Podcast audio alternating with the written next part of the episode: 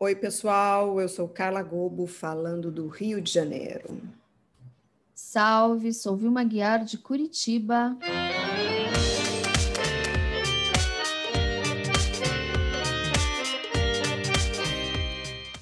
Estamos aqui em mais um episódio do Mulheres Públicas, um podcast da Escola da Política. Hoje vamos entrevistar a vereadora Carol D'Artora. Carol é historiadora, mestra e doutoranda em educação, feminista negra e militante da Marcha Mundial das Mulheres, além de militar também no movimento negro. Carol foi eleita em 2020 pelo PT e é a primeira mulher negra da história da Câmara de Vereadores e Vereadoras de Curitiba.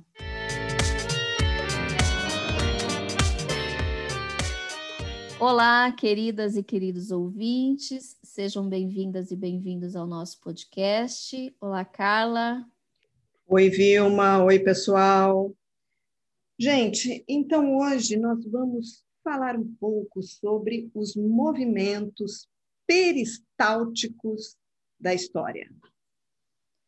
Bom, eu acho que o Marx não ia provar isso, e eu acho que talvez o, no, o nosso, os nossos ouvintes vão precisar recorrer ao Google para ver o que é peristáltico, porque eu tive que fazer isso. Foi a Carla que veio com essa história de peristáltico. Já vou entregando você, viu? Gente, eu tenho problemas no sistema digestivo, daí a gente né, começa a, a, a saber uma, essas linguagens aí é, do, do, próprias do sistema digestivo. Então, vamos lá. Né? Coloca aí, Vilma. A história se repete a primeira vez como tragédia e a segunda como farsa, como diria o nosso velhinho, bom velhinho, Karl Marx, no 18 Brumário de Luiz Bonaparte. Bom, então na história, tal qual no aparelho digestivo, vai dar merda. Exatamente, é por aí. Bom, a gente poderia acabar por aqui a nossa, a nossa conversa, porque a gente já sabe que vai dar merda, mas a gente vai desenvolver um pouco mais aqui, alongar um pouco essa história. Isso, Vilma, né? É, a gente poderia parar por aqui, né? mas vamos desenvolver aí mais um pouco. Se na primeira vez na história a gente teve uma tragédia, que foi o golpe de 64, na segunda temos uma farsa, ou seja, uma tentativa de um autogolpe aí do Bolsonaro, que se a gente for continuar nas analogias aí, né, de excrescentes, é, a gente poderia dizer que ficou, houve aí uma constipação. Né? É, porque, sim, o nosso presidente ele se acha uma mistura de general de quatro estrelas com a habilidade política de um Vargas. Vejam só a é, audácia do Pilombeto. Quando se trata, né, gente, convenhamos, apenas de um capitão que foi expulso das Forças Armadas porque não dispunha das habilidades básicas para um militar, que é respeito à ordem e respeito à hierarquia. Bom, se ele se acha, então, esse misto de general com Vargas, vamos, vamos ver, então, essa famosa habilidade política do Vargas. Bom, a gente pode dizer que o Vargas é praticamente como a Barbie. Né? Adoro, adoro. A gente está vacalhando um pouco, mas a gente né, vinha aqui só para confundir mesmo, para vacalhar. Enfim, ela, como a Barbie, ele usou vários modelitos ao longo de sua existência na vida política nacional. Né? Ele passou de revolucionário em 1930 para o ditador em 1937, inclusive emulando vários signos dos regimes nazifascistas europeus. Né? Bolsonaro, alô Bolsonaro, outros já fizeram o mesmo antes de você. Hum, demodê. pois é. Em 1953, ele voltou vitorioso nas eleições, agora vencendo eleições, no nosso segundo momento democrático dessa história aí, que vai de 1930 até 1953. E percebam a habilidade do Vargas, né, quando ele quis virar ditador. Quando ele dá um em golpe 37... nele mesmo, né? Oi? Quando ele dá um golpe nele mesmo, né? Haja habilidade. Exatamente. É, em 37 ele faz o famoso autogolpe. Por isso até que a gente lembrou dele para falar do nosso genocida. Mas então, em 37, com essa roupinha de ditador, o Vargas chamou nada menos que Oswaldo Aranha para ministro das Relações Exteriores. Explica aí para a galera, Carla, quem é o Oswaldo Aranha? Não é apenas um bife, gente. Esse é o primeiro ponto. Né? Ou apenas um filé, como aqui no Rio de Janeiro, né? o filé Oswaldo Aranha. Então, o Oswaldo Aranha, ele também, ele foi chanceler nos Estados Unidos, em Washington, que é o nosso mais alto posto, o nosso posto mais importante na diplomacia, é, e ele tinha uma ótima entrada na elite política norte-americana. O Oswaldo ele conseguiu estabelecer um diálogo com os Estados Unidos, convencendo essa elite política norte-americana que a nossa, que a roupinha do Vargas, que aquele momento do Vargas de ditador era apenas mais uma fantasia do que uma roupinha real. É, então, os Estados Unidos, tanto que os Estados Unidos eles nem hesitaram em reconhecer o alto golpe do doutor Getúlio, que estabeleceu o Estado Novo, que vigorou no Brasil entre 1937 e 1945. Pois é, né? Mulheres Públicas, podcast também é cultura. Uhum. Olha, e a gente agora está sabendo a história do Brasil. Olha que luxo. Enfim, o doutor Getúlio, como ele era conhecido, né, a gente que chama ele de Vargas, para a gente é acadêmica, mas ali para os íntimos ele era conhecido como doutor Getúlio. O doutor Getúlio e o Oswaldo Aranha tiveram, então, a habilidade política suficiente para tensionar as relações entre as duas potências da época, que eram os Estados Unidos e a Alemanha, lembrando que foi justamente na pré-guerra, né, no período de pré-guerra e durante a guerra, e, o, e, eles conseguiram, então, tirar frutos disso para o projeto modernizante que a Revolução de 1930 trouxe para o país. Vargas conseguiu fazer aqui uma curiosa, que é uma ditadura bem sucedida. Não temos muitos exemplos na história uh-uh. de uma ditadura bem sucedida, mas enfim, o Vargas conseguiu fazer isso. E lembrando, né, que para isso ele contou com o Oswaldo Aranha, que não era lá do mesmo quilate do Ernesto Araújo, o finado, e nem desse outro jovem, quem é mesmo?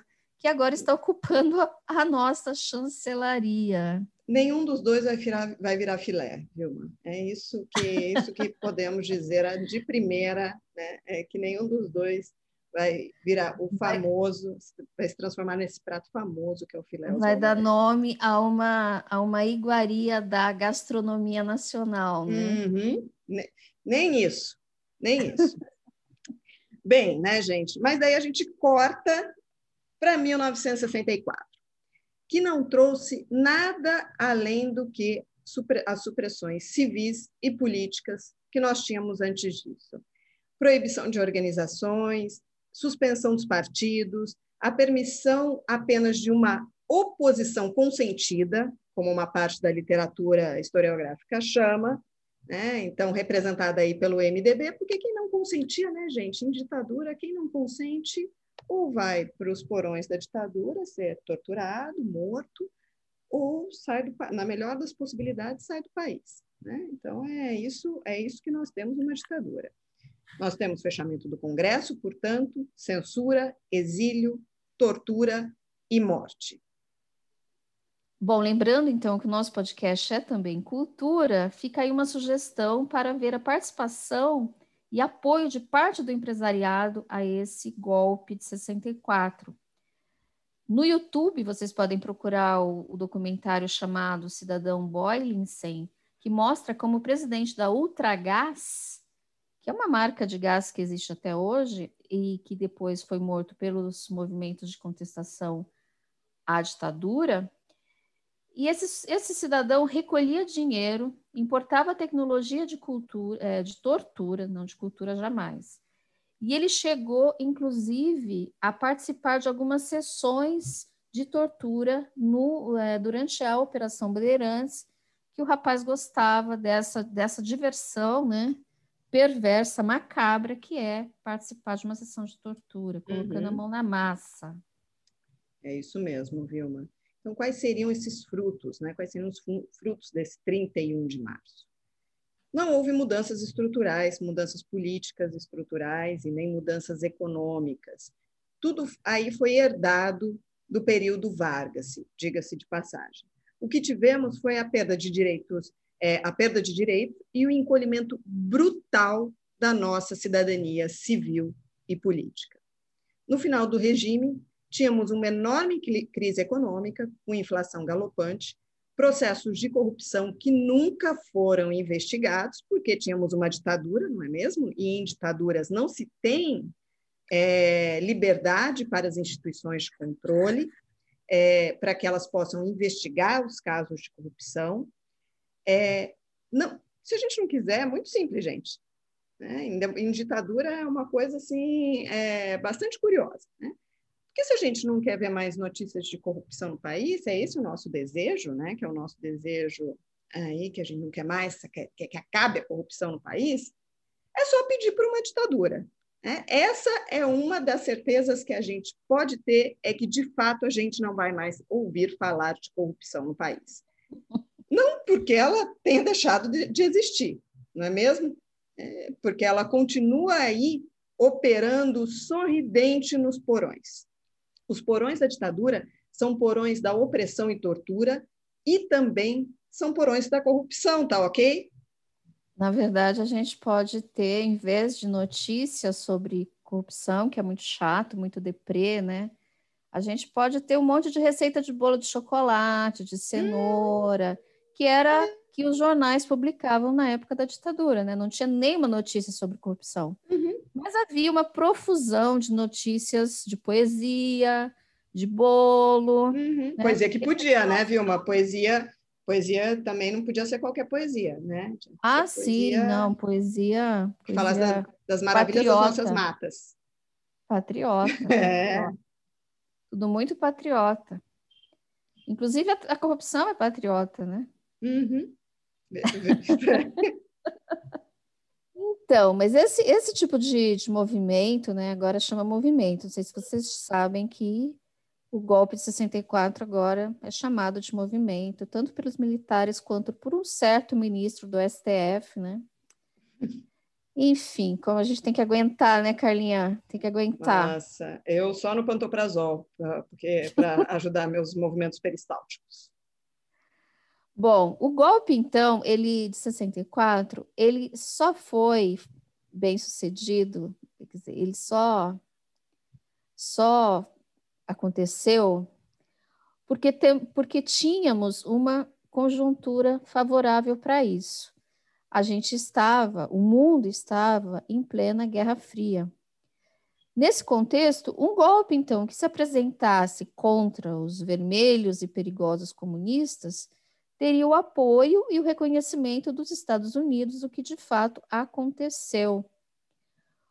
O presidente Kennedy, por exemplo, aquele super cultuado e aclamado por uma parte da inteligência brasileira, ele combinava com o seu então chanceler no Brasil, chanceler não, é embaixador no Brasil, como ele poderia dar apoio logístico para o golpe. E depois que ele morreu, o presidente seguinte de fato mandou navios cheios de armamentos para o litoral brasileiro para o caso de haver resistência.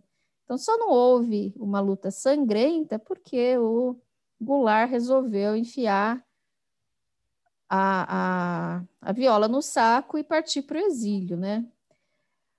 E também, é, além disso, como vimos antes, esse, esse golpe teve apoio do empresariado brasileiro, inclusive esses perversos que gostavam de assistir sessões de tortura, mas não só, né? Uhum. Não só, foi um apoio amplo do empresariado. Também da parte da elite política, da Igreja Católica, né? aquele pessoal que é muito preocupado com a família brasileira. Todos eles apoiaram o golpe de 64.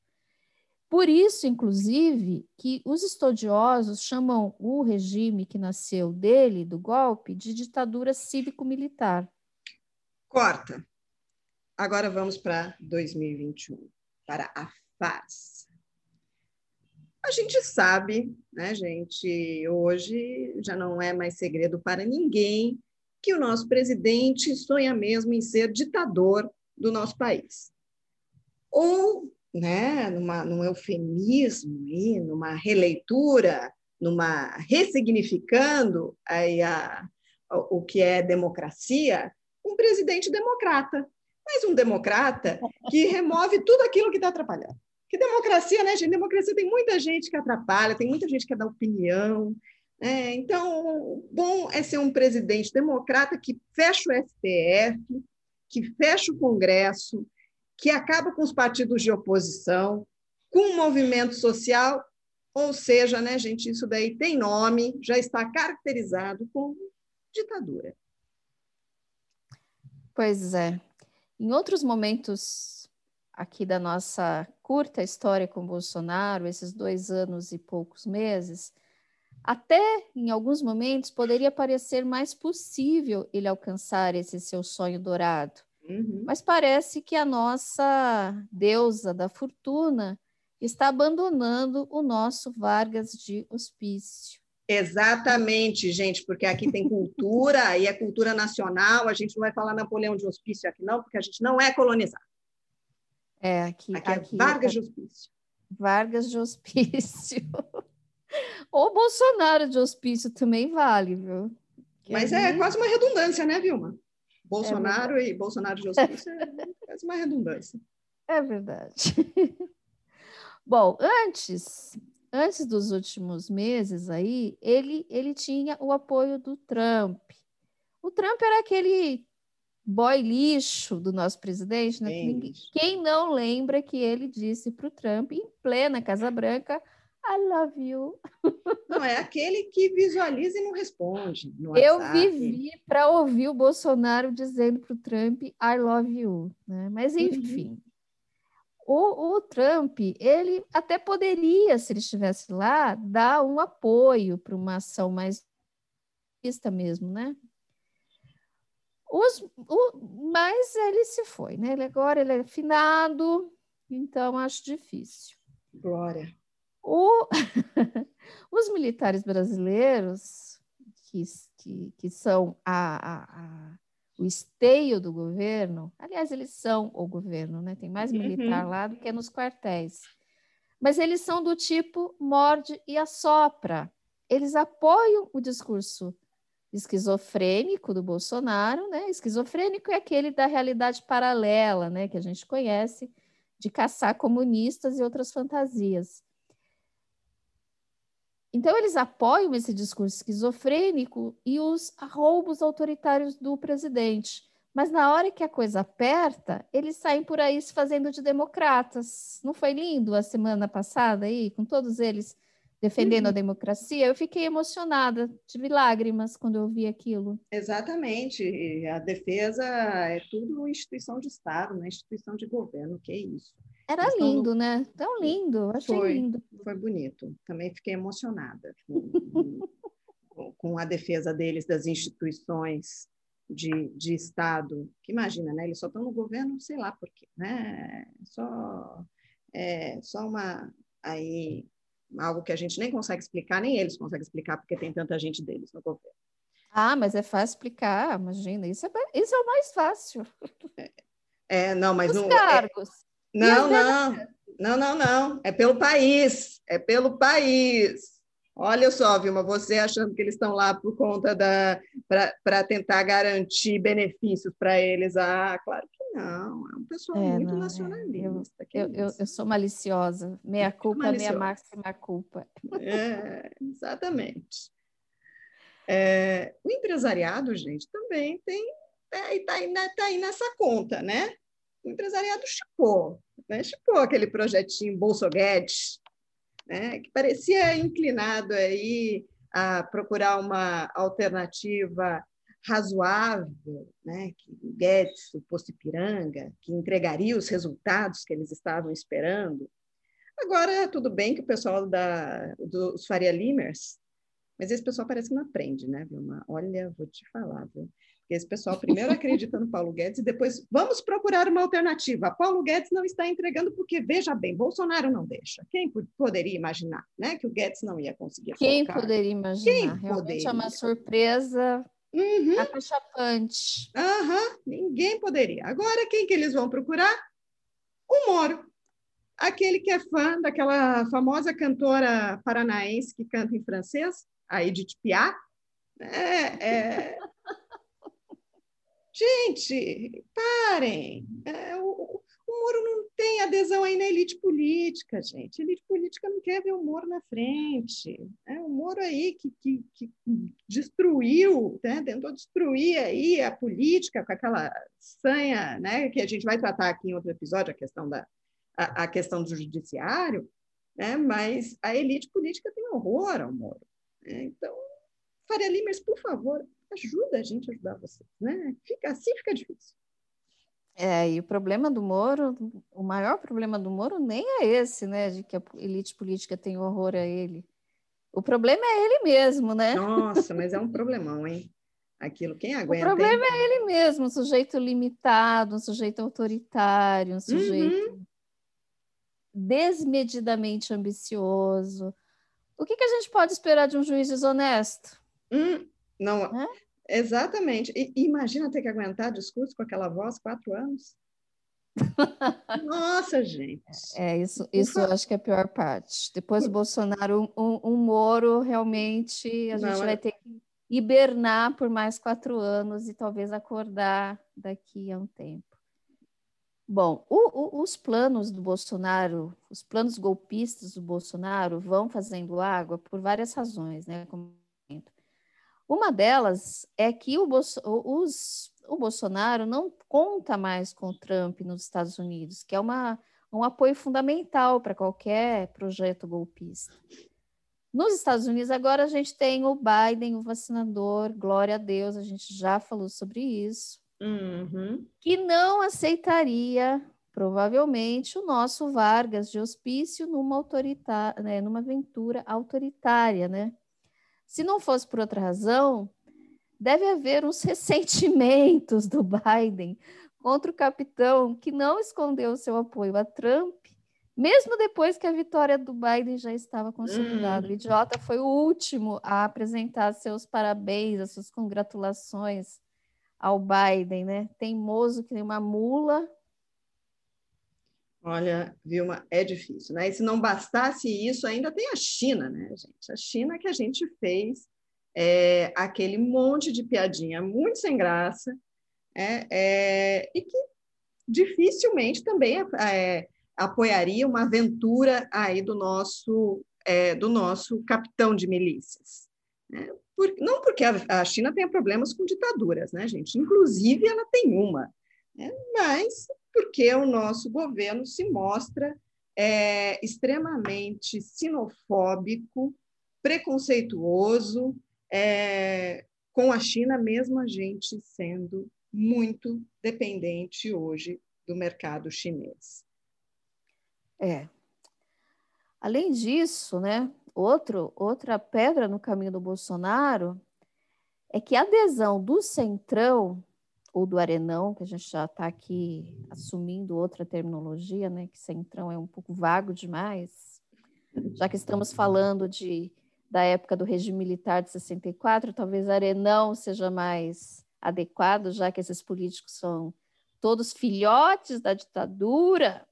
Quando Bom, não são ainda eles mesmos, né? Porque essa gente vive, essa gente dura. É, é longeva, né? Oh. Eles são longevos, eles vivem muito. Sarney que o diga. Bom, uhum. a adesão do Centrão a uma aventura golpista seria como estar num atentado suicida. Né? E se há um grupo político com pulsão de vida política institucionalizada, esse grupo é o Centrão. Os caras têm um instinto de sobrevivência assim Uhum. Eu, eu invejo, eu invejo o instinto de sobrevivência desse povo. E, bom, se tivesse um ataque nuclear, sobreviveriam ao final as baratas e os políticos do centrão do Arenão, né? Eles, eles realmente são resistentes. Antes das baratas, inclusive. É... gente, então agora a gente volta lá para o começo desse nosso episódio. A história se repete a primeira vez como tragédia e a segunda como farsa.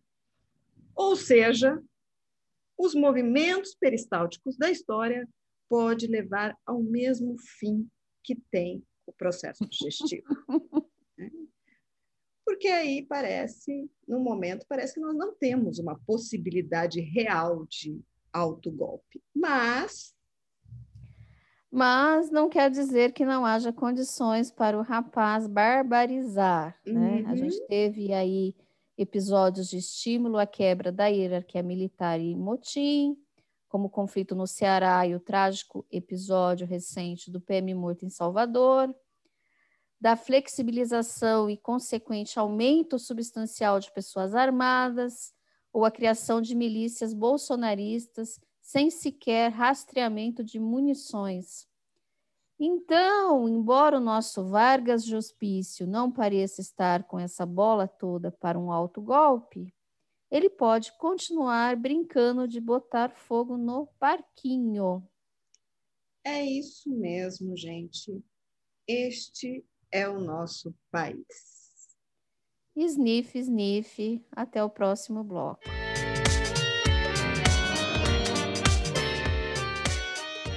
É isso, gente. Vamos para a segunda parte com a entrevista com a Carol D'Artora.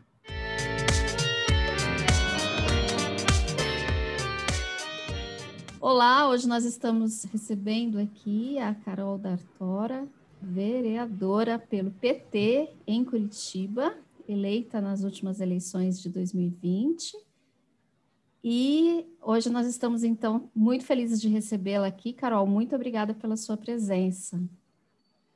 Oi, Carol, eu gostaria de agradecer a sua presença, gostaria de agradecer também a Vilma, né? Estamos aí é, novamente, né? então esse é o segundo bloco do nosso programa. É, Carol, eu gostaria de começar perguntando para você é, como foi a sua trajetória como que você chegou a ser né, essa liderança e que conseguiu essa, essa incrível marca de ser a primeira vereadora negra numa cidade como Curitiba, numa cidade nada fácil como Curitiba? Bom, minha trajetória é marcada por esse nada fácil. Eu nasci mulher uhum. preta em Curitiba, uma família negra, mas também uma família de pessoas muito conscientes. Então, minha mãe professora, meu pai servidor público, sempre tiveram é, muito a consciência, assim, meu pai sempre fala muito isso, que ele sabia que teria que nos afirmar muito e eles sempre buscaram que a gente tivesse muita informação, muita educação, porque ele sabia das dificuldades que eu e meus irmãos enfrentaríamos pelo fato de termos nascido e sermos, né, uma família curitibana. Meus pais também uhum, são daqui, uhum. boa parte da minha família. Então essas barreiras sempre foram muito presentes assim para nós. A gente sempre teve que lutar muito, questão de emprego, aquela coisa toda, né? A vivência aqui que é muito excludente mesmo para a população negra e pobre. E hoje a gente fala mais dessas temáticas, né? Mas ah, se você pegar, eu tenho 37 anos, então se você pegar minha infância, Imagine, então, a infância do meu pai e da minha mãe. Né? Uhum. Então, já venho dessa família. Os debates sobre raça na minha casa eram, sempre foram presentes. Meus pais sempre tentaram colocar muito na nossa cabeça. Vocês não têm problema nenhum. O problema é essa sociedade racista. Quando a gente vinha chorando da escola, eles falavam: vocês são perfeitos, vocês não têm nenhum problema. O problema é que a gente vive numa sociedade racista. Então, sempre tive essa compreensão da uhum, desigualdade uhum. racial e que é mais é, acentuada nas cidades aqui do sul do Brasil, nos estados, né? Isso a gente sabe também. E aí a minha trajetória foi isso, né? Sou estudante de escola pública, mas tive, como falei, pais que primaram muito pela nossa educação. Então, estudei em boas escolas, estudei ali no Colégio Estadual do Paraná, tive professores incríveis, é, professores de história, professores de sociologia, que foram aí é, me dando toda a consciência, assim, e, e uma boa base. Aí saí da, da, da escola, fui fazer história, justamente porque queria agir politicamente. Então, entendia que ser professora, para mim, né, o meu primeiro lugar de atuação política foi esse, foi isso, Sim. foi esse desejo de agir é, sendo professora para poder falar dessas temáticas, recontar a história negra, porque eu também não tive acesso ao que de fato foi a história negra no Brasil na minha, no meu período, né, de escola, na minha na minha, na minha trajetória aí da, da educação. Então, eu queria, queria recontar essas histórias, queria agir politicamente nesse sentido e achava que esse lugar seria a sala de aula. Sempre vi muito potencial dentro da sala de aula para fazer isso. Aí me formei em História e aquela coisa na faculdade também não foi como eu, como eu esperava. É, tive que fazer muita pesquisa, muita coisa por conta própria minha, minha pesquisa de meu trabalho final de conclusão de curso foi as patologias da, as psicopatologias da escravidão. Então assim, essa temática muito presente. Sim. Aí aí fui, aí saí do Brasil, né? Casei, saí do Brasil. Eu sempre tive um incômodo gigante. Eu terminei minha faculdade e saí do Brasil. Então, e aí eu sempre tive um incômodo muito grande com a cidade de Curitiba, né? Eu me incomodava, não gostava da cidade, sempre fui muito incomodada, assim. Não tinha uma, tinha, tinha clareza das questões raciais, mas outras coisas eu ainda não tinha consciência. E aí, quando eu saí do Brasil, eu pude observar melhor justamente as questões raciais. Eu fui para um país é, europeu, né? Fui para, para Bruxelas, para a cidade de Bruxelas, na Bélgica, e tem muito imigrante, muita imigração. E eu comecei a ver, assim, muitas coisas sobre questões raciais que eu não via quando estava aqui, mergulhada nessa lógica brasileira. E também comecei a me incomodar com questões de gênero também, porque uhum. lá tem uma comunidade muçulmana muito grande, então eu via mulheres de burca e comecei a pensar sobre questões de gênero, isso foi começou a nascer em mim assim, de certa forma. Aí quando eu voltei, eu cheguei e fui para a sala de aula. Quando eu cheguei em sala de aula foi um impacto assim, porque eu esperava que depois de fazer faculdade, que depois de de tanto tempo, assim, que eu, de um tempo de ter ficado fora e tudo, e a Lei 10.639 de ensino de história africana e afro-brasileira já tinha sido aprovada, eu achava que já era outro momento, assim, eu não imaginava que quando eu chegasse na escola eu ia presenciar as mesmas coisas que eu presenciei quando eu era adolescente na escola.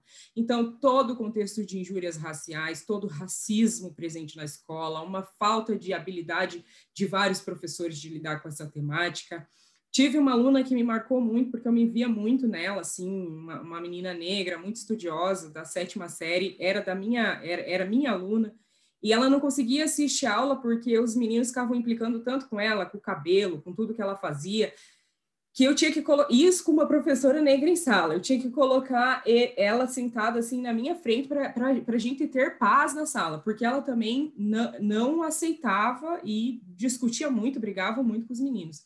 Aí era toda semana na, na, na, na, na pedagogia, né, e conversar com as, com as pedagogas, e as pedagogas diziam, ah, mas é porque ela, ela que briga, ela não fica quieta também, ela fica arrumando...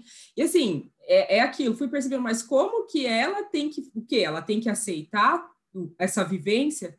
E isso me despertou para fazer uma pesquisa. Eu queria entender como é que pode que ainda é desse jeito, como é que pode que as pessoas têm que viver desse jeito. E aí uhum. fui fazer minha pesquisa de mestrado, pesquisei as adolescentes negras da escola pública, e aí veio para mim a questão de gênero. E aí eu entrei na luta das mulheres porque eu percebi que os meninos negros sofrem também, é muito difícil, mas é, é esse sofrimento não é não é multiplicado como é para as mulheres negras, para as para as adolescentes, crianças, mulheres negras, porque tem a questão de gênero interseccionada. Então, eu entrei nas questões de gênero mesmo, na luta das mulheres, na luta das mulheres negras, e fui para os movimentos sociais, além de ser das lutas já por educação pública, então, do Sindicato dos Professores, fui somando tudo isso, todas essas lutas.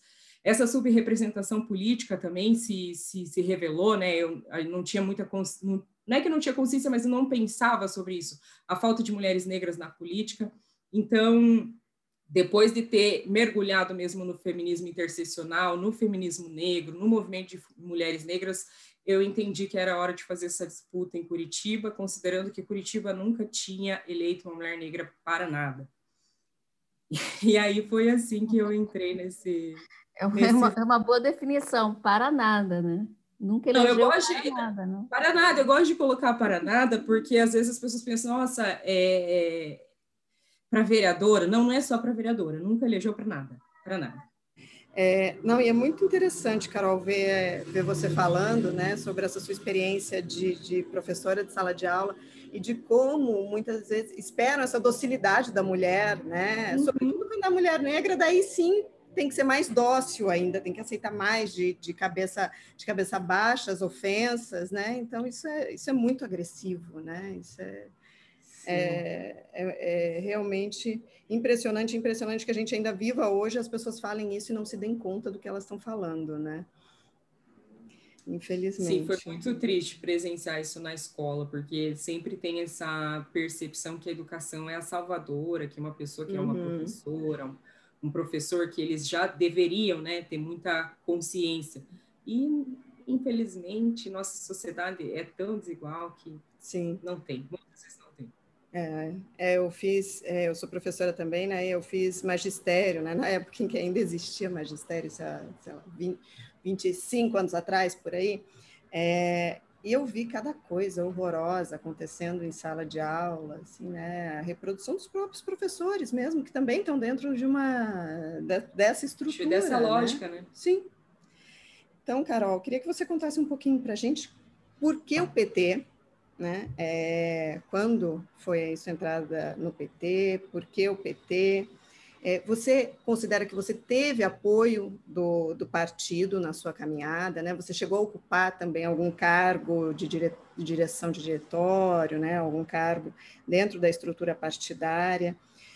E se você contou com recursos do Fundo Público de Campanha na sua é, para sua eleição?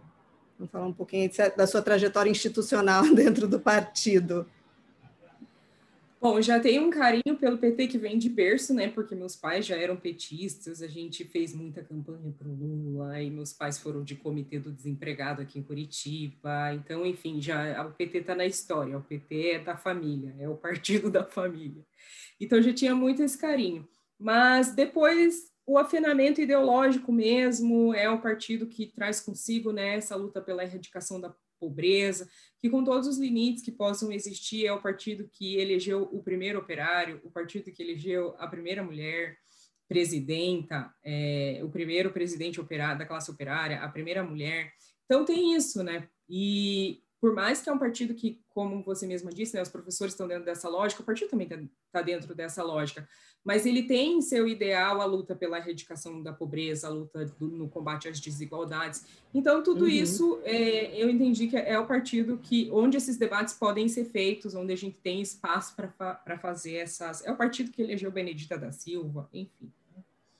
É um partido uhum. que, que, na sua ideologia, é, é, eu tenho muita afinidade ideológica com o Partido dos Trabalhadores. E muito orgulho da história que o Partido dos Trabalhadores construiu no Brasil. E tudo que fez também, né? Todo o legado que deixou depois de estando no governo.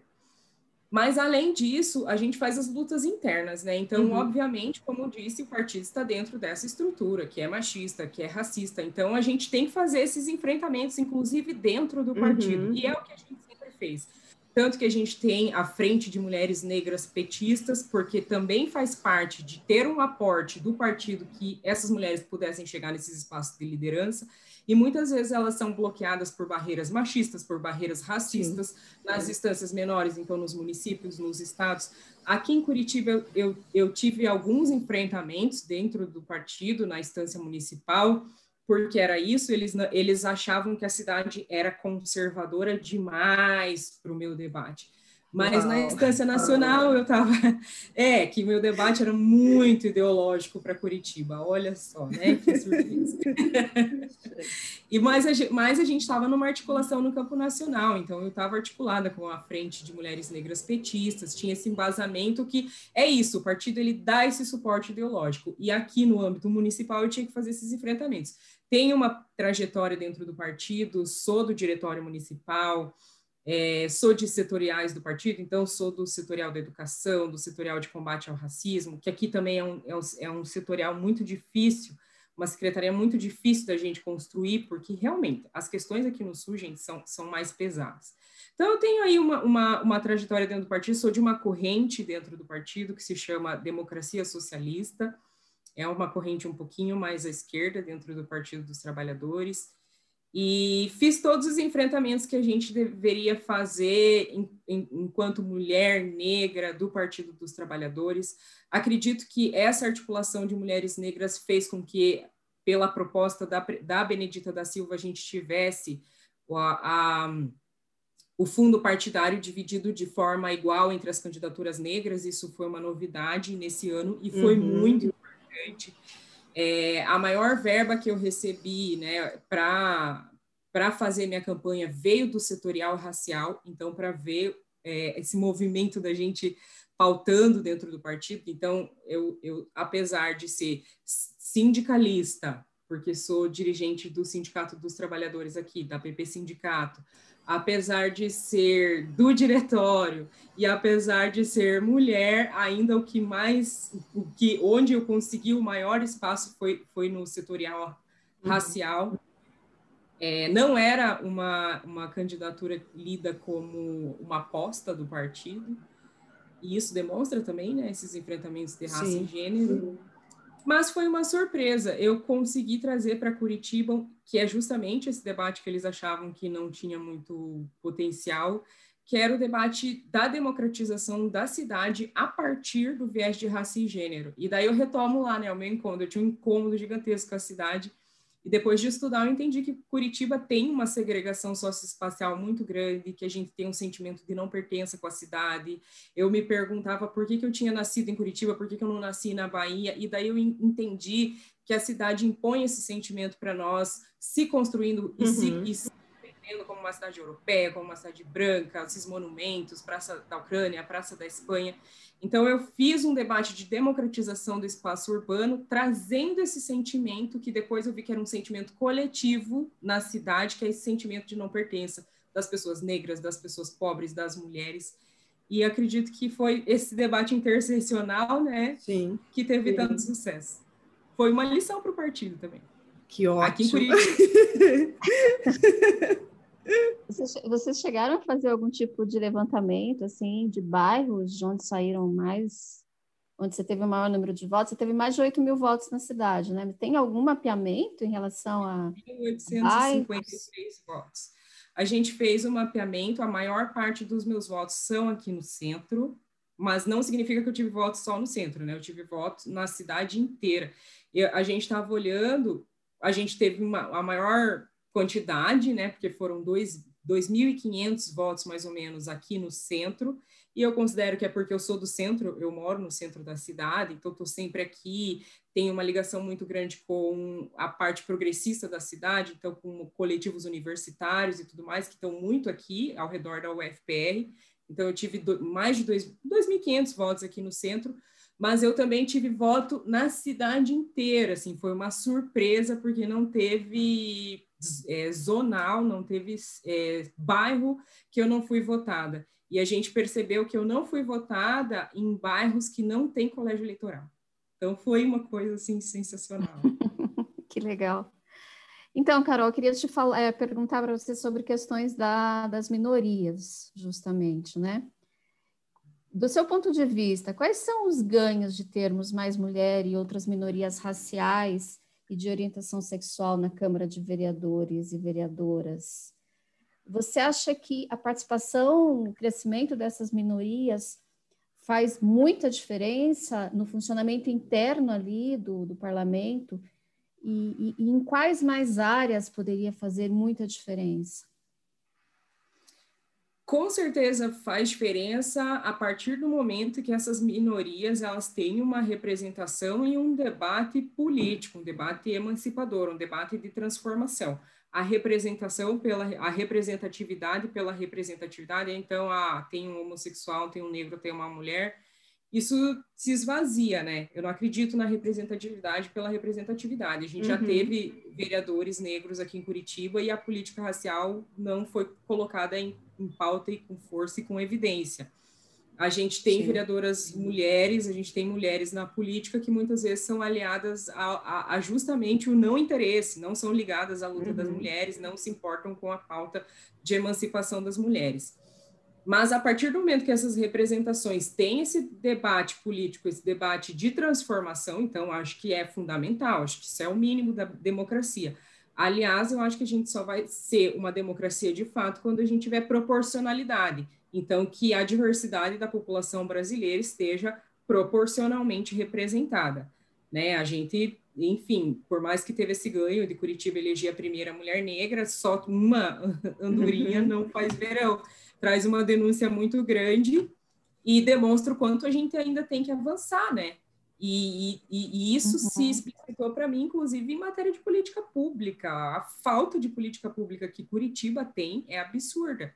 Quando eu me debrucei, várias coisas que a gente vem fazendo, né? Me debrucei sobre. Curitiba não tinha um plano de igualdade é, ra, é, racial municipal, como várias outras cidades já têm comecei a fazer essa denúncia, o Greca veio dizer que Curitiba não tinha racismo institucional, fiz essa denúncia, enfim, ele desengavetou. É um bom cômico.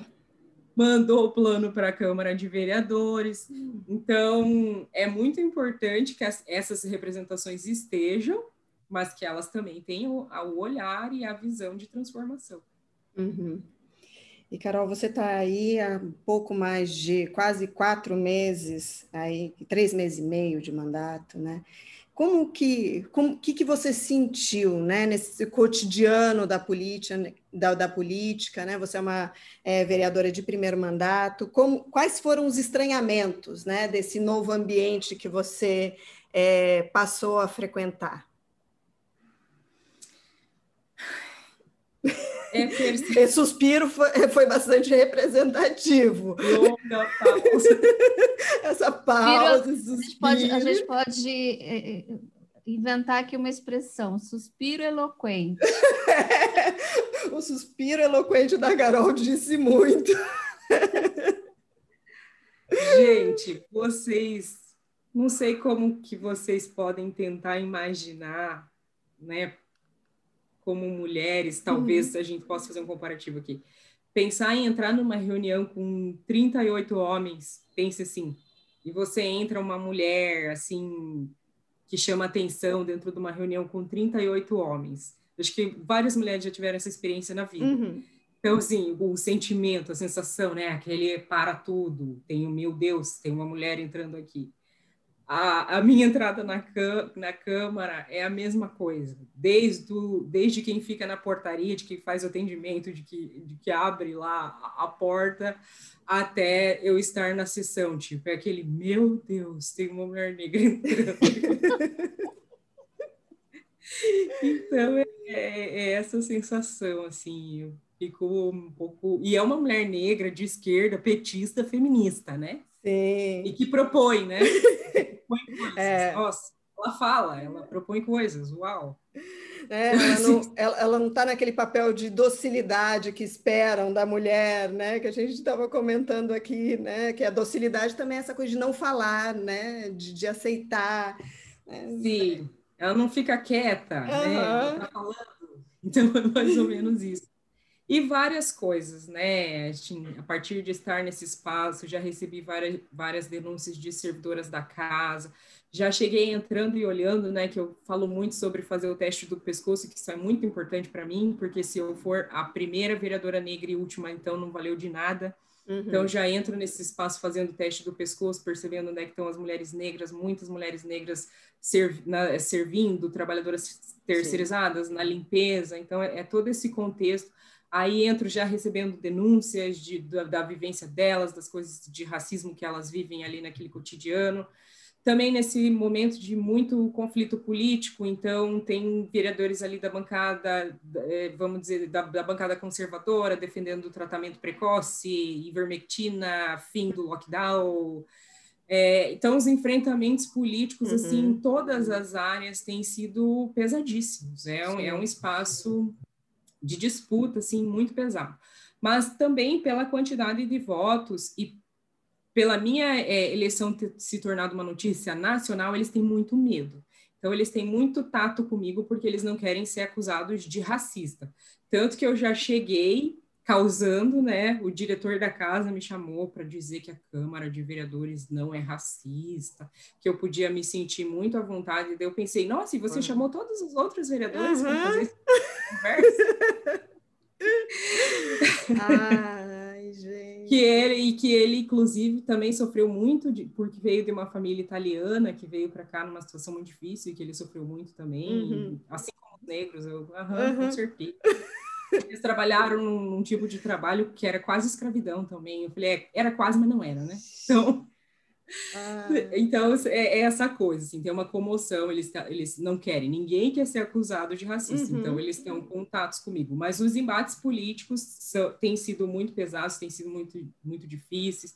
Já tive situação, minha mãe foi me visitar na Câmara e eles não queriam deixar minha mãe entrar, sei lá por quê. Já tive vários uhum. amigos brancos que entraram, minha mãe foi barrada e ficaram ligando para a Câmara inteira para ver da onde, que gabinete, onde que era que ela ia. Então, assim, são, é, são as situações da nossa Sim. cidade, né? E aquele espaço de poder e privilégio, uma mulher preta, pobre, entrando ali, não tem como ficar do mesmo jeito, né? Não uhum. tem como não, não causar incômodos de toda a ordem. Sim. E, Carol, fiquei muito curiosa, né? Porque você falou que, enfim, mapeou outras, outras mulheres negras que ocupam, que estão nesse espaço, né? Mas estão em outras posições. E você falou que essas mulheres vieram falar com você. Né? Então, é, essas... elas não vieram falar diretamente uhum. comigo. Ah, tá. Elas como eu tenho várias assessorias negras, uhum. queria né, ter assessorias Sim. negras, mulheres, então, quando as minhas assessoras andam pela Câmara, também já é um incômodo, né? Tipo, Sim. Cabelo black, andando. Aí elas abordaram as minhas assessoras. Uhum. E elas é. me trouxeram já as falas de algumas vivências dessas mulheres ali dentro. É que eu fiquei pensando, né, de como essas mulheres encontraram, né, de repente uma voz para para conseguir verbalizar Sim. essas violências que ela que elas sofrem naquele espaço, né? Então isso é sem dúvida. Né? E é dentro e é fora, né? Sim. Fora também as pessoas que votaram, as pessoas que confiaram voto, encontraram locos assim, a nossa demanda. Eu falo, gente, como que eu vou dar conta? Porque a nossa demanda, se as pessoas se sentem representadas, meu Deus, agora uhum. eu tenho uma, uma, representação, agora eu tenho alguém lá dentro. Sim. Então a nossa demanda é muito grande, a gente tem corrido atrás do tempo. Eu falo, gente, eu estou correndo atrás de política racial e de gênero que Curitiba tem. Então, assim, é um trabalhar sem fim. Uhum. Carol, é, e você, como uma mulher negra, como tem visto o governo Bolsonaro? As políticas da, da ministra Damares, por exemplo, para as minorias, enfim, qual a tua avaliação? Se há políticas, né? A minha avaliação é a mesma que o do presidente da França. Não sei se vocês chegaram a ver a avaliação do presidente da França, quando a Damares foi fazer aquela fala naquele evento sobre mulheres da ONU, e ela foi como ministra das uhum. mulheres e tal, e o presidente falou: Meu Deus, que absurdo! A mulher abriu a boca e colocou uma agenda política de total retrocesso a toda a luta histórica das mulheres. Uhum. Esse é o, me, o meu mesmo posicionamento. Ela teve coragem de levar para esse evento coisas como tirar direitos é, sexuais e reprodutivos, que a gente já tem pouco ou quase nada. Sim. Então, assim, é, o que, que eu posso pensar aqui? Eu não consigo acreditar que a gente chegou nesse ponto, que a gente tem esse presidente, que a gente uhum. tem essa ministra. Eu atribuo isso ao intenso trabalho de despolitização que o nosso país sofreu, de criminalização da pauta progressista, da pauta das mulheres, da pauta da esquerda, né, da pauta racial, uhum. foi uma foi um, um, trabalho muito bem feito de fake news, de mentiras, de kit gay, é, de que feminista só quer abortar e pronto, quer destruir a família brasileira. Sim. Então atribuo a isso a um intenso é, trabalho uma guerrilha ideológica que foi feita no nosso país e que despolitizou demais, deseducou demais a nossa população, e agora ela está pagando, né? Porque o Bolsonaro uhum. é um genocida, apesar de não querer ser chamado assim. Ele poderia ter feito muito para evitar as 300 mil mortes que a gente bateu. Sim. E, e, e, acredito que ele também foi pedagógico para a população. As pessoas perceberam quanto ele mentiu, as pessoas estão percebendo quanto uhum. ele não tem condições de ser presidente, que com esse tipo de política isso não é bom para ninguém, não é, não é bom para ninguém na sociedade brasileira, né? Se não importa a classe, não importa a raça, não importa uhum. gênero. Não é realmente é aquela eu, é, eu comento essa dimensão da história, né? Que às vezes a gente tenha uma certa expectativa que a história seja progressiva e linear, né? Estamos sempre indo para o alto, avante, sempre. E daí a gente leva umas rasteiras assim para lembrar que a história não é assim, né? Que a história não, tem várias, tropeços. várias cambalhotas, inclusive. É. Tropeça e capota às vezes. É. Carol, a gente tá, vai indo então para a nossa última pergunta, que é a pergunta que a gente sempre faz, né? É, tem, é, você já passou por alguma situação bizarra, ou melhor, né? Todas nós já passamos, é, é quase assim, né? A gente escolher qual a gente vai narrar, né?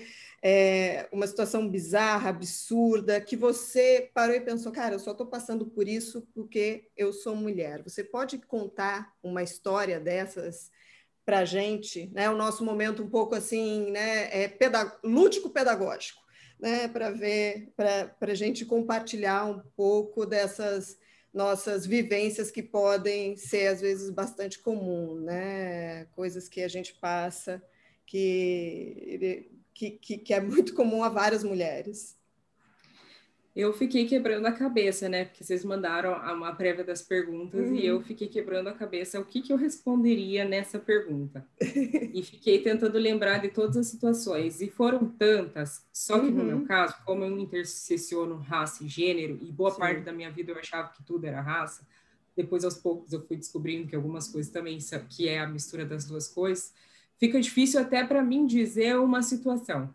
Mas eu vou trazer aqui uma situação bem, bem prática, bem absurda mesmo que eu passei. Depois de muito sofrer na minha vida, sempre tive dificuldade para arrumar emprego, mesmo sendo uhum. uma mulher que fala três idiomas, que tem faculdade, mestrado e tudo uhum. mais. É, eu sempre tive aí na fila dos desempregados e acho que tem a ver com isso, né? Com as duas Sim. coisas, com raça e gênero. Mas depois de muito sofrer na minha vida e chegar num, num espaço mais ou menos satisfatório, assim, profissionalmente, eu estava numa reunião é, e tinha um senhor branco dos seus 40 anos ao meu lado, que era da mesma posição que eu, profissional, assim. Uhum. Então, uma mesa de uma mesa de reunião com vários diretores e, e assessores e a gente estava ali. E, esse, e eu escrevendo, tipo, os encaminhamentos que eu pensava a respeito do que a gente estava discutindo, que estava escrevendo num caderno, no meu, no meu caderninho de anotações. E, e escrevi tudo, e daí me escrevi para falar e estava esperando a hora de falar. E aí esse senhor, ao meu lado, se escreveu antes de mim, leu tudo que estava no meu caderno e falou na reunião. Chocada. Nossa. Parece mentira. Chocada fiquei eu. Falou tudo, leu tudo, e era tão bizarro, porque eu fiquei pensando, né? Possível que ele pensou exatamente o que eu pensei, mas foi tão bizarro que ele usou palavras muito particulares que eu coloquei nas minhas anotações, as mesmas palavras. E eu fiquei tão intimidada e com tanta vergonha uhum. de depois colocar tudo, porque eu pensava, ninguém vai acreditar, como é que eu vou repetir tudo que, que ele falou? E eu nunca contei isso para ninguém nesse trabalho, fiquei muito tempo lá e, e nunca contei para ninguém, não contei para muitas pessoas, contei para uma amiga muito próxima, porque eu fiquei, hoje eu acho que eu não agiria da mesma forma, mas naquela altura eu fiquei tão intimidada, eu fiquei uhum. tão envergonhada e eu tinha a convicção que nem, ninguém ia acreditar que ele copiou as minhas ideias. Eu, Sim. uma jovem negra, e ele, um senhor branco, loiro, é, tido como uhum. alguém muito intelectual e muito inteligente. Então, eu vivi uma situação assim. E várias Gente, que, que coisa. Não, é impressionante. Assim, a gente não cansa de se chocar com, com, com coisas absurdas que a gente passa, né? Eu e... também, depois refletindo, eu fiquei também muito chateada. Uma das coisas que me magoou, assim, foi a convicção que ele tinha de que ele poderia fazer isso. Que uhum, ele não uhum, seria uhum. E ninguém ia acreditar em mim mesmo. Que é bizarro. É. Não, e É, Carol, uma coisa que você poderia ter feito era dito: discordo de tudo isso aí.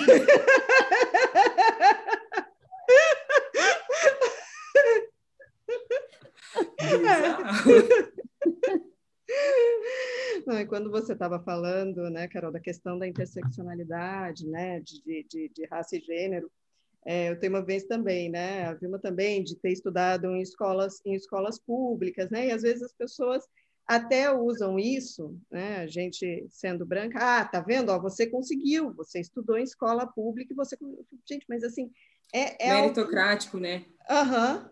Eu falei, é algo muito diferente, né? Porque assim, as professoras já olham para você já esperando que você vá para a universidade, né? É, tem, tem uma história muito bizarra, né? Quando a gente mudou para o interior de São Paulo, eu era de São Paulo e a gente mudou para o interior, que eu fui, é, minha mãe foi me matricular na escola pública que era perto de casa, que era uma escola ainda no centro da cidade, em Taubaté. Né? Então, era uma escola de centro, de- dentro do centro da cidade, ok, né? A diretora, é, daí minha mãe foi lá, minha mãe saiu de lá injuriadíssima da vida, é, porque a diretora olhou para mim e falou para minha mãe, não, mas você não tem recursos para matricular sua filha numa escola privada, porque ela não tem perfil para essa escola, dá para ver que ela não tem perfil. Eu falei, gente, assim, o perfil que ela dizia era só por estar olhando para mim por eu ser branca, né? Por eu ser branca, eu não, não, é, eu não deveria estar naquele espaço, eu deveria estar no espaço de uma escola privada, né? Daí minha mãe, enfim, né? Nossa. Naquele, naquela época, super sem dinheiro, assim, ela, como assim? Essa mulher tá pensando que vai estudar lá assim, não sei o quê. Né? Então, é, é de como você já é vista de outra forma nos espaços escolares, como as apostas em você já são já são outras. Isso também é, faz Já diferença. as visões sobre você, né? Sim. Já são. É, várias pesquisas mostram como os alunos negros são menos incentivados, tem poucas Uhum. expectativas sobre eles. Sim. É complicado. Não, é nessa, né, até nessa coisa de estágio que eu comentei com você, é, eu vi professoras em pré-escola falando para distribuindo desenho com é, com alunos negros em sala e falando para não pintar o bonequinho de preto, né? pra- porque não tem pessoas, né, pretas, amarelas, mas não pinta porque fica feio. Aquilo ali, assim, isso, né, é, é, é num grau de agressividade, né, que é, que é absurdo. Né? Então, assim, não, não é porque você às vezes tem a, uma trajetória comum, mas a vivência é completamente outra, né? Então, acho que esse debate acaba sendo de fato muito importante, a gente aprofundar esse debate, né? Sim. Carol, quais seriam as suas palavras finais para a gente? Palavras finais? É, quer deixar um recado para os nossos ouvintes e ouvintas? Ah, eu quero deixar um recado de muita esperança. Eu Uhum. acredito que é muito possível a gente trabalhar na perspectiva da conscientização. Então, é, como eu disse, eu tinha um sonho, eu acredito muito na educação, então eu tinha um sonho de ser professora. E quando as pessoas perguntam, ai, quando que você começou a pensar em ser vereadora? Eu, eu falo, nunca pensei em ser vereadora, eu sempre sonhei em ser Uhum. professora. Então, acredito muito nesse potencial da educação. A educação me fez, me construiu. Depois, eu pude devolver também enquanto educadora. E continuo sendo uma vereadora educadora. Para mim, a principal coisa é promover reeducação social. E, nesse sentido, eu tenho muita esperança. Eu acredito que esse é um caminho muito importante e que pode nos levar para onde a gente deseja, que são as transformações que a gente, que a gente, que a gente deseja, o combate a essas desigualdades. Eu digo que eu dei voz para um sentimento muito presente em Curitiba e que, que a minha eleição já teve esse caráter pedagógico para a Uhum. cidade. Então, muitas outras eh, transformações a gente ainda pode fazer e foi pela con- conscientização de muitas pessoas. Então, eh, não foi, eh, eu não tive voto só de branco, eu não tive voto só de mulher, eu não tive voto só de negro. Uhum. Foram votos de todas as pessoas que têm esse desejo de transformação e a gente tem que continuar se unindo em torno disso, em torno das coisas boas que a gente quer e que a gente tem um futuro de muita esperança e, e que a gente possa vencer esse momento tão triste, né? Essa Sim. pandemia que está dizimando tantas pessoas, mas lembrar também que a gente tem que ter uma saída política para tudo isso, Uhum. porque a política realmente interfere nas nossas vidas. Uhum. Carol, é super obrigada. Né? Eu espero que a gente possa se ver em um outro momento aí, né? Sem pandemia, né? Quando a gente puder já estar tá caminhando nesse rumo da história, voltando um pouco, né? Parece que a gente está meio sem rumo hoje, né? Voltando aí para o rumo, eu espero que a gente possa se encontrar aí presencialmente. Então, parabéns pelo seu trabalho, pela sua trajetória. Então, a gente agradece muito aí você dispensar um pouco do seu tempo para conversar com a gente. Obrigada. Obrigada, eu que agradeço. Carol. Adorei, adorei as perguntas também. E eu tenho sensação que eu já conheço vocês. Eu acho que. vi. Será? Eu as acho duas, que não, pode são ser. que eu conheço, assim, que eu já. Não, quando eu morava em Curitiba, eu morava no centro, né? Eu morava ali na Francisco Torres. Né? Eu vim para cá faz uns seis anos, né? Mas daí eu trabalhava na Uninter e morava na Francisco Torres, então estava o tempo todo no trajeto Uninter Francisco Torres. A Vilma também, né, Vilma? Sim, é, por ali também andando. É eu sou bem fisionomista. Se eu vi vocês em algum lugar, eu já fico na cabeça. Super falou... obrigada, Carol. Obrigada, Carol. Eu que agradeço. Sucesso né, no seu mandato, né? Esperemos Força. que ele seja semente para que muitas outras mulheres e mulheres negras ocupem esses uhum. espaços que são nossos, né? Sim, vamos, vamos juntas.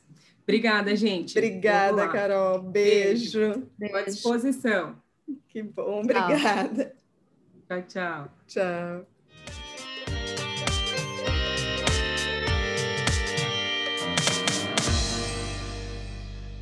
É isso por hoje. O podcast Mulheres Públicas é uma iniciativa da Escola da Política. Produção e apresentação de Carla Gobo e Vilma Guiar. Edição de som Ata Hosting. Nossa música tema é de autoria da banda Fole Baixo. E, para mais conteúdos do projeto, estamos no Instagram, arroba Mulheres Públicas Podcast. Estamos também no Twitter, com a nossa personagem debochada, Matilda, arroba podcast Mulheres. Escreva para a gente, compartilhe nossos conteúdos em suas redes sociais. Vem com a gente.